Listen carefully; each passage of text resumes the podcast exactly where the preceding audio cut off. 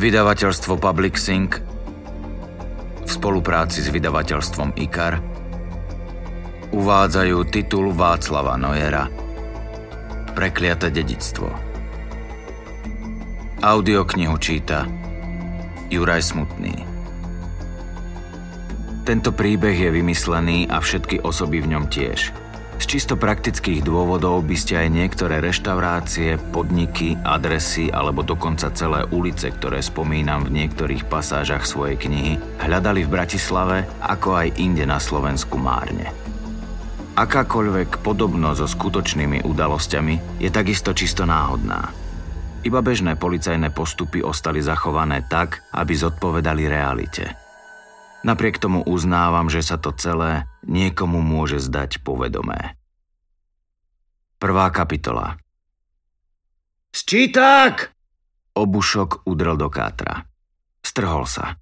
Uvedomil si, že zadriemal. Nemal hodinky a tak ani netušil, koľko spal. Zoskočil z hornej postele, stiahol si rukávy a zapol vrchný gombík na ústavnej modrej košeli. Rev aj kovové zvuky úderov na dvere jednotlivých cieľ sa vzdialovali. Dozorca kráčal ďalej po chodbe. Obul sa do topánok a rýchlo po sebe napravil dokrkvanú prikryvku. Klapot bacharových podpetkov odrážajúci sa od kamenej dlažby medzi tým ustal. Dorazil nakoniec o dielu, potom sa otočí a pôjde naspäť. Vstávaj, zatriasol spoluväzňom ležiacim pod ním. Spiaci chlap sa prebral len z ťažka. Hlavu mal zaborenú do vankúša a nezrozumiteľne mrmlal. Pohni, ide fúzač, netreba ho nasrať. Snažil sa ho posúriť. Za ten čas, čo tu bol, už stihol poznať pohlase všetkých bacharov z bloku C. Fúzač patril k najhorším. Mrmlanie sa zmenilo na príval cigánskych nadávok. Nebolo ťažké domyslieť si, čo asi znamenajú a komu sú určené. Ostatní štyria boli hore, sedeli za stolíkom a hrali karty. Dokopy ich tu v tejto konzerve, ako svoje celé hovorili, bolo šesť. Môže mi vyfajčiť, zlostne zagánil ten najmocnejší z nich. Arpád Mundi, ani nie 30-ročný, územ čistý, od vyholenej hlavy až po pety potetovaný cigán, strávil od svojich 16 rokov za mrežami väčšinu života. Tu medzi nimi bol šéf, Nikto si nedovolil to spochybniť. Niekedy z neho mal pocit, že na rozdiel od ostatných mu v base nič nechýba. Naopak, videl, že práve tu za mrežami je konečne niekto a že si to užíva. Všetci sa ustrojili a každý sa postavil k svojej posteli. Mundy posledný. Najprv demonstratívne dofajčil a zbytočne starostlivo zahasil ušúľanú cigaretu. Zodvihol sa až čestne so zašramotením poklopu. Bola to zbytočná provokácia, no neodpustil si ju. Studený pohľad dozorcu na druhej strane priezoru prepátral tých pár štvorcových metrov cely a na kratučký okamih sa zastavil na každom z nich. Mám ti na budúce pomôcť? Skončil s pohľadom upretým na potetovaného cigána. Mundy neodpovedal. Bachar čakal pripravený tvrdo potrestať akýkoľvek ďalší náznak aj toho najmenšieho vzdoru. Sklopili hlavy. Jednoduchý psí inštinkt. Na miestach ako toto predchádza konfliktom. Zabraňuje nepríjemnostiam, chráni zdravie. Počase si ho tu až na výnimky vypestuje každý. Ani sa nepohli. Nestalo sa nič. Dozorca si pohrdavo odfrkol a poklop sa zabuchol. Prvé večerné ščítanie stavu mali za sebou. Kokot skurvený, sykol Mundy. Stretnúť ho tak vonku. Najtenší a najdengľavejší z nich sa uchechtol. Volal sa Lukáš. Z polovice mrzák s takmer chromou nohou, vyholenou hlavou, vypuklými, väčšine zaslzenými očami a poskakujúcim ohriskom na vyziabnutom krku, tu bol spolu s ním jediný gaďo v celé. Posunuli ho sem rovno z polepšovne, čiže z detského diagnostického centra. Svojou ponižujúcou servilnosťou k najsilnejšiemu si tu doposiaľ väčšinou úspešne zachraňoval zdravú kožu. Okrem toho dvakrát denne drhol dlášku, čistil záchod aj umývadlo, utieral prach a naslavo počúval Mundyho príkazy. Za toho nebil. Obmedzil sa iba na výchovné facky, ktoré mu sem tam uštedril. A nedovolil to ani ostatným. Keď mal zvlášť dobrý deň, niekedy mu dokonca v návale veľkorysosti dovolil povysýpať popolník a našúlať si z nedofajčených špakov dve, tri cigarety. Ponižovať, urážať a vysmievať sa z neho však neprestal nikdy. Tí zvyšní tiež nie. To bola hra, ktorou si tu krátili dlhú chvíľu. Nič lepšie na zahnanie nudy nepoznali. A dlhý chvíľ tu mal každý naozaj veľa. Minúty sa vliekli ako hodiny, hodiny ako celé dni. Tam vonku nevedel, kedy si obsedieť ani v čakárni u lekára. Tu sa išiel už po prvom dni zblázniť. Jednotvárny režim si mohol skrátiť akurát tak rátaním holubov na protiľahlej streche susedského väzenského bloku. Ani písať listy už vlastne nemal komu ako by sa pod ním za týmto hnusnými železnými 24 hodín zamknutými dverami, ktorých odpornú olejovo-žltkastú farbu nevedel opísať, zľahla zem. Celý jeho život sa zrazu obmedzil iba na to, čo musel. Stratil možnosť voľby, stratil akúkoľvek možnosť rozhodovania. Z vlastnej vôle nesmel takmer nič, ani len zhasnúť svetlo v cele. Všetko malo svoj nemenný pevný režim. Vlastne dva ten väzenský a ten Mundio.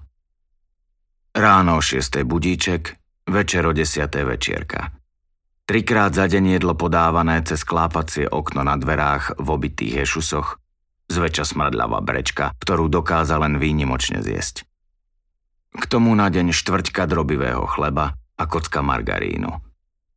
Raz za deň mohol ísť na vychádzku, do kutice len o málo väčšej, než bola táto, no s tým luxusom, že mala na miesto stropu pletivo, cez ktoré bolo vidieť nebo. Tam sa dali pozorovať oblaky a spolu s ostatnými tam mohol rovnú hodinu chodiť dokola popri múre. Celých desať a pol kroka tam a späť, ako myš vo fľaši. Dvakrát do týždňa sprcha, raz za dva výmena bielizne.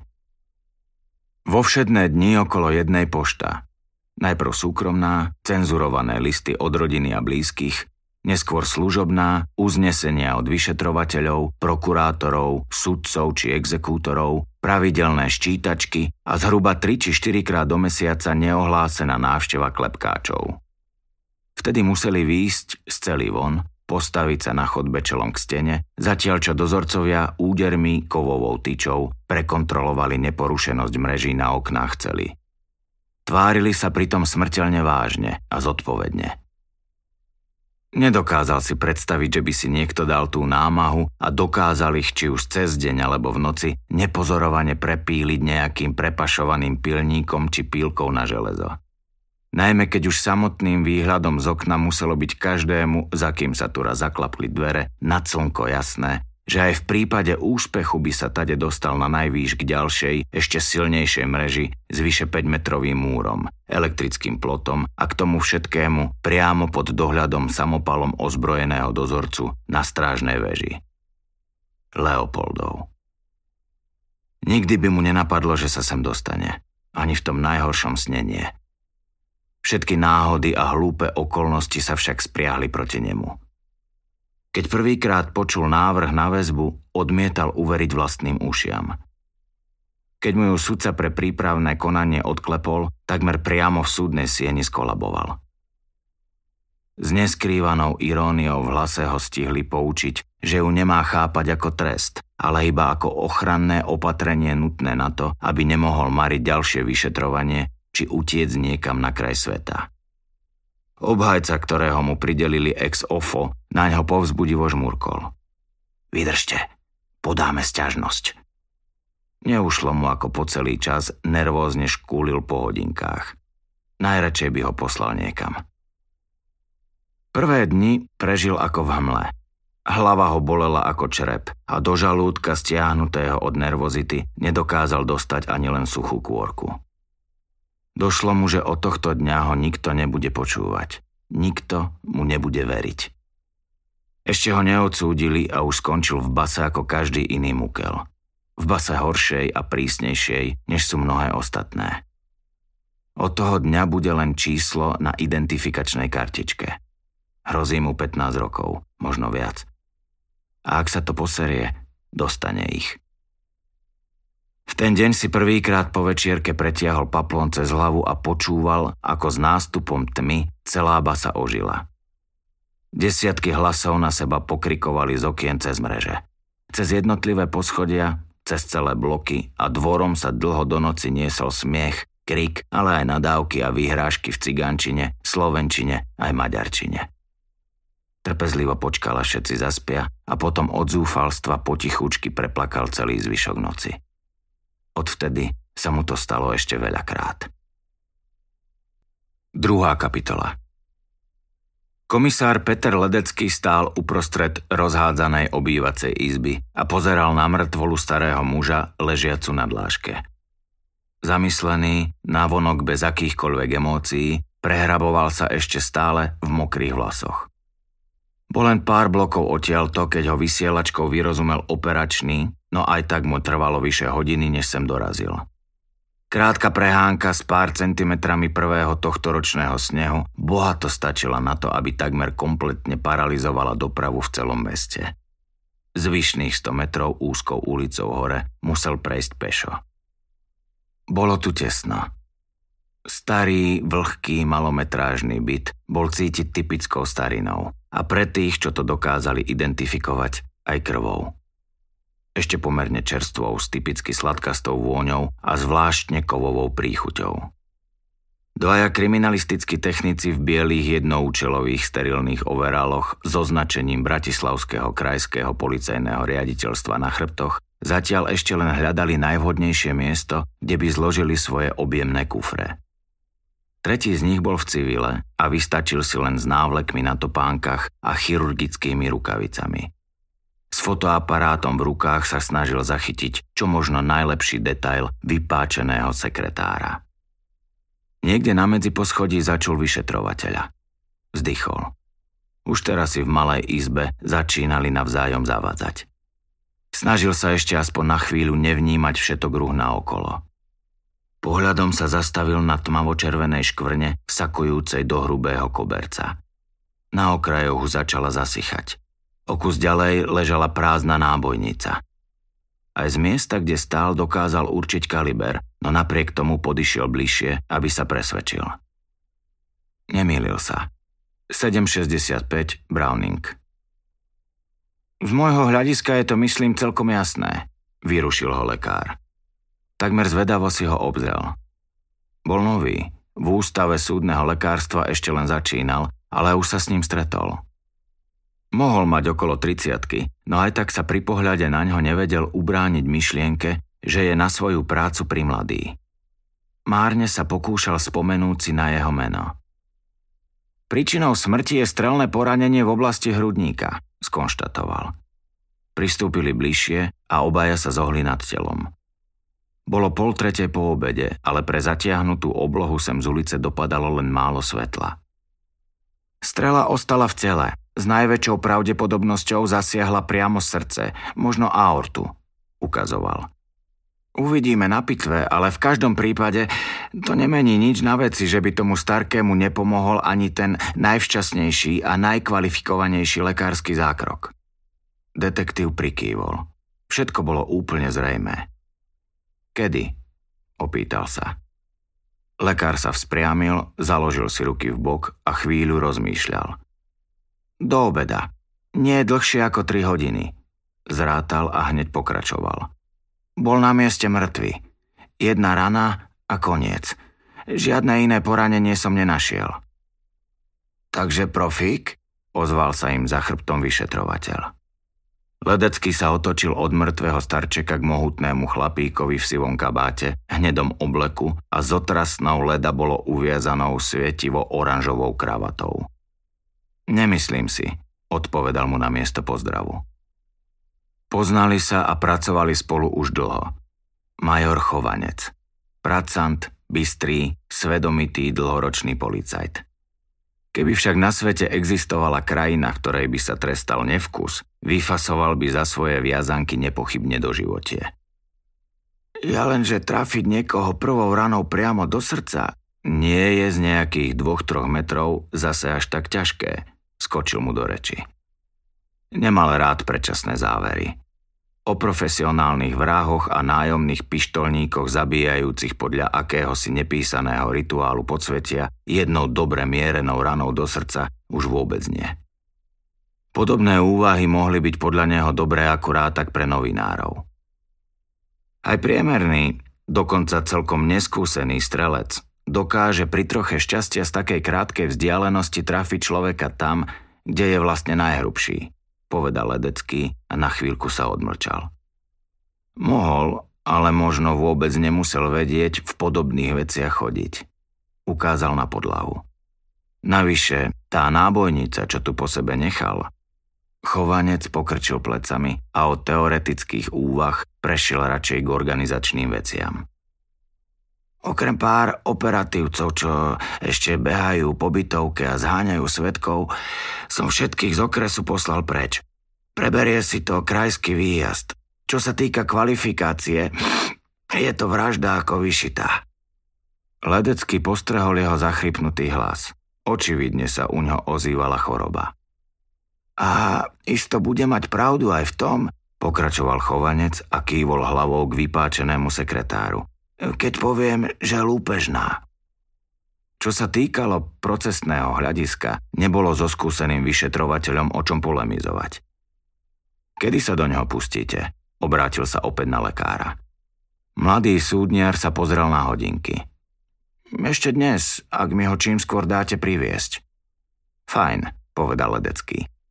Pošlem za vami technika. Zaistí mikrostopy spod nechtov a hlavne tú gulku, čo je v ňom. Mám čakať aj na niekoho od vás? Odo mňa nie, odpovedal detektív za kriminalistov.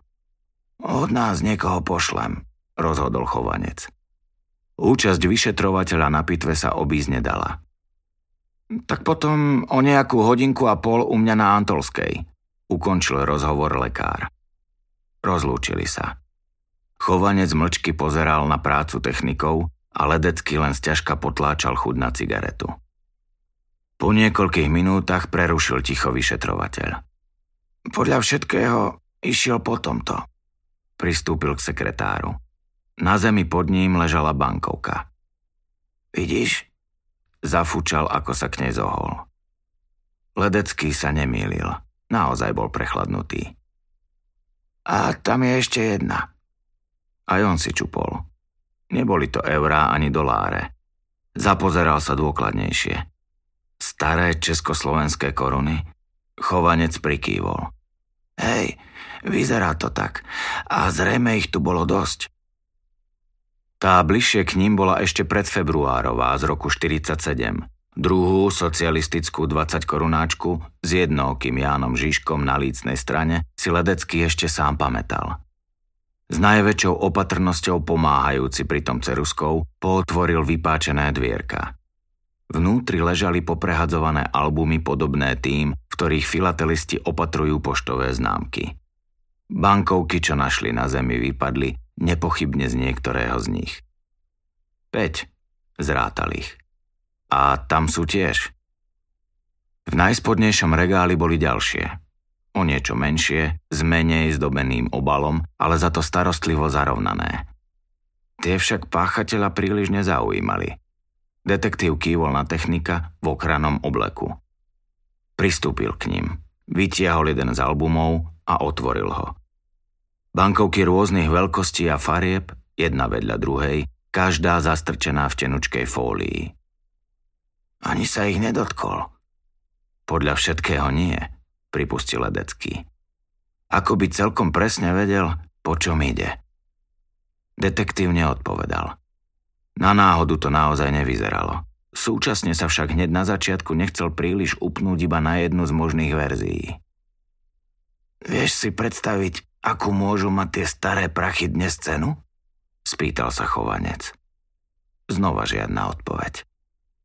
Tentoraz preto, lebo nemal ani najmenšej potuchy. Vrátili sa na chodbu. Aj vchodové dvere sú bez akéhokoľvek násilia a zámka sa zdá neporušená, podľa všetkého musel poškodený svojho vraha pustiť dnu dobrovoľne, povedal vyšetrovateľ. Kto ho našiel? Sused, asi rovnako starý. Idem odtiaľ, býva o poschodie vyššie. Tvoji podarení parťáci už ho vyťažujú. Ledeckého to prekvapilo. Keď prichádzal, ich auto pred domom nevidel. Myslel som, že sú ešte len niekde na ceste. Došli ešte predo mnou. Parkujú rovno vo dvore. Tomu mohlo napadnúť. Pripadal si ako hlupák, ktorý nevie, kde má svojich ľudí a súčasne sa hneval na machráka, že sa ani neunúval poslať mu SMS-ku. Čo teda hovoríš na tie dvere? Vrátil sa naspäť chovanec. Myslíš tým, čo hovorím na to, že ten dedo pravdepodobne pustil svojho vraha do bytu, pretože ho poznal? Obaja pozerali na nevyloženú nákupnú tašku so zeleninou, položenú na nízkej skrinke pred sieni. Napríklad niekoho, kto mu doniesol nákup, prikývol. Presne tak. Ledecký pokrčil plecami. Mohol aj nemusel. Podľa mňa je na teraz celkom zbytočné o niečom takom uvažovať. Hádam neskôr. Uvidíme. Chvíľu som sa rozprával so susedou, pokračoval chovanec. Povedala, že by nikomu cudziemu neotvoril. Zastavil ho posunkom ruky. Stavím sa s tebou o čo chceš, že len v tejto bytovke nájdeš ešte kopu ďalších, ktorí ti budú sveto svete tvrdiť to isté. Jeden druhému pozerali priamo do očí že bol nesmierne opatrný, že by len tak niekomu neotvoril. Neviem prečo, ale vždy to hovoria. A to už vôbec nerozprávam o jeho deťoch a ďalších príbuzných, ak nejakých mal. Všetci za každým tvrdia, neexistuje, nikdy. Potom sa na chvíľočku odmlčal. No nemám pravdu? Hej, musel uznať. Ledecký pristúpil k dverám. Možno, že taký naozaj bol. Zatiaľ o ňom dokopy nevieme nič. Pozri, dokonca mal aj bezpečnostnú reťazku. Rozhodal ju. Ale ja na takýchto obozretných deduškov a starenky moc neverím. Sám veľmi dobre vieš, koľkokrát už to bolo celkom inak. Starí ľudia sú dôverčiví a ľahko sa dajú oklamať. Chovanec kýchol. Je to pravda. Vytiahol papierovú vreckovku. A na mňa k tomu všetkému niečo lezie. Vidím, dal mu najavo, že si to všimol.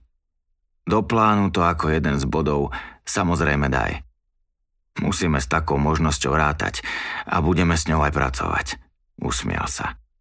Rovnako ako s tou, že ho niekto oklamal a votrel sa mu dovnútra pod nejakou zámienkou. A nakoniec aj s tou, že to všetko môže byť celkom inak. A ten vypáčený sekretár nás má iba zmiasť, aby sme si mysleli, že ide o lúpež. Čo keď nakoniec tie staré peniaze nestoja ani za fajku tabaku. Tretia kapitola Asi o pol hodinu odviezli telo obete. Obhliadka miesta činu bola v plnom prúde a technici spolu s chovancom, ktorý za ňu z procesného hľadiska zodpovedal, mali plné ruky práce. Ledecky videl všetko, čo potreboval a došlo mu, že minimálne na teraz tu bol zbytočný. Nemalo zmysel ďalej tu zotrvať. Zavolal Machrákovi. Spolu s Korejsom im ostávala necelá hodina, aby dokončili výsluh oznamovateľa. Dozvedel sa od nich, že detektívy z okresu narazili na svetkyňu, ktorá videla v inkriminovanom čase z domu vychádzať neznámeho muža. Kým mala tvár toho chlapa ešte v čerstvej pamäti, na jeho pokyn ju odviezli na staré mesto, aby s ňou zostavili identikit. Večer ju spolu s Machrákom plánoval vypočuť. Skontroloval čas. Bolo štvrt na štyri, navyše v piatok. Najvyšší čas, aby sa vrátil do kancelárie a do Fajrontu dohodol so šéfom oddelenia všetko potrebné. Potreboval zostaviť tým, ktorý bude v ten deň a cez víkend pokračovať vo vyšetrovaní čerstvého prípadu. Vyčleniť sily, prostriedky a techniku a pre tých, čo potiahnu dlhšie, odsúhlasiť a podpísať na časy. V tomto smere neočakával zo strany vedenia ťažkosti. Pátranie po horúcej stope malo vždy obrovský význam a to, čo sa im podarí zistiť v nasledujúcich 48 hodinách, sa môže neskôr pri ďalšom objasňovaní bez pochyby ukázať ako kľúčové. Dohodol sa s chovancom. Keď tu definitívne skončia, stretnú sa všetci večer v malej zasadačke na treťom poschodí budovy Krajského policajného riaditeľstva. Zbehol pár schodov a vyšiel na ulicu. Uniformovaný policajt z obvodného oddelenia stojaci pred vchodom mu zasalutoval. už nesnežilo. Mávnutím ruky odpovedal na pozdrav a vyrazil po Beskickej smerom Ginke. Nebola to práve výstavná časť mesta. Úzke uličky, smeti z prevrátených popolníc, otlčené, počmárané, chátrajúce bytové domy s dvormi a bránami trvalo páchnúcimi močom, spolu s húfmi ukričaných a vzhľadom na počasie len veľmi leda bolo oblečených detí. Nedaleká hlavná železničná stanica, ktorá bola už roky takmer v dezolátnom stave a jej priľahlé okolie s konečnou zástavkou električiek, plné bezdomoveckých a feťackých brlohov, len dokresľovali už aj tak neutešený kolorit tejto časti Bratislavy. Prešiel telefónny zoznam v mobile. Ostávalo mu vybaviť novotnú, jedinú ženu na oddelení vražd – Odkedy k ním nastúpila na jej schopnosti týkajúce sa zisťovania potrebných údajov z dostupných informačných systémov či zo sociálnych sietí, o ktorých po niektorí z nich, vrátane jeho samého, nemali často ani tušenia, si zvykli tak, že pre nich bola v tejto prvotnej fáze vyšetrovania takmer nenahraditeľná. Zastihol ju v kancelárii tesne pred odchodom. Horlivo si zapísala všetko, čo je vedel nadiktovať. Rozumiem, potvrdila mu. Na najzákladnejšie lustrácie to zatiaľ stačilo. Až keď nasadol do auta, uvedomil si, že musí ešte zavolať Hane a zrušiť plánovaný program na dnešný večer. Bola to prvá a súčasne jediná žena, ktorú si po dlhom čase po rozvode s manželkou pustil do života. Posledné dva mesiace už žili prakticky spolu. Mal síce svoje vlastné bývanie necelých 40 kilometrov od mesta, ale postupne, čím viac času spolu ako pár trávili, sa im obom zdalo zo všetkých stránok oveľa praktickejšie, aby prespával u nej v priestranom ružinovskom byte, v ktorom už v podstate očias, čo si je jediný už dospelý syn, vybojoval miesto krídelného útočníka v seniorskom A týme hokejového klubu HC Košice, bývala sama. Na jeho domu čím ďalej tým viac ostávali už len sporadické dni voľna či spoločne strávené soboty a nedele. Počúval, ako telefón vyzváňa. Večer sa mali zúčastniť novej oslavy jej najbližšej kolegyne z roboty. Vlastne ho na nej chcela oficiálne predstaviť. Mal pocit, že jej na tom záleží. Predvčerom mu dokonca kúpila novú košelu – Nakoniec bola to aj jediná jej kamarátka, o ktorej vedel a preto vôbec s niečím takým súhlasil. Keď konečne zodvihla, bol stručný. Žiadne rozsiahle či podrobné vysvetľovanie by na veci aj tak nič nezmenilo. Nehrešila, ani mu nič nevyčítala. Ledecky iba neomilne postrehol smútok v jej hlase. Je mi to ľúto, ospravedlnil sa. Naozaj. To nič. Vzdychla. Aj keď ju nevidel, vedel, že sa usmiala. Presne vedel ako. Iba jedným kútikom. Vážne a súčasne nežne. Hádam na budúce. Pokúsil sa. To je v poriadku. Zastavila ho. Nemala 20 a od začiatku vedela, s kým si začína vzťah. Dávaj si na seba pozor. Naštartoval. Dokonca sa jej zabudol opýtať, či tam pôjde sama alebo ostane doma. Neskôr večer pre istotu zavolá ešte raz. To rytie s takou robotou. Zahrešil a zaradil rýchlosť.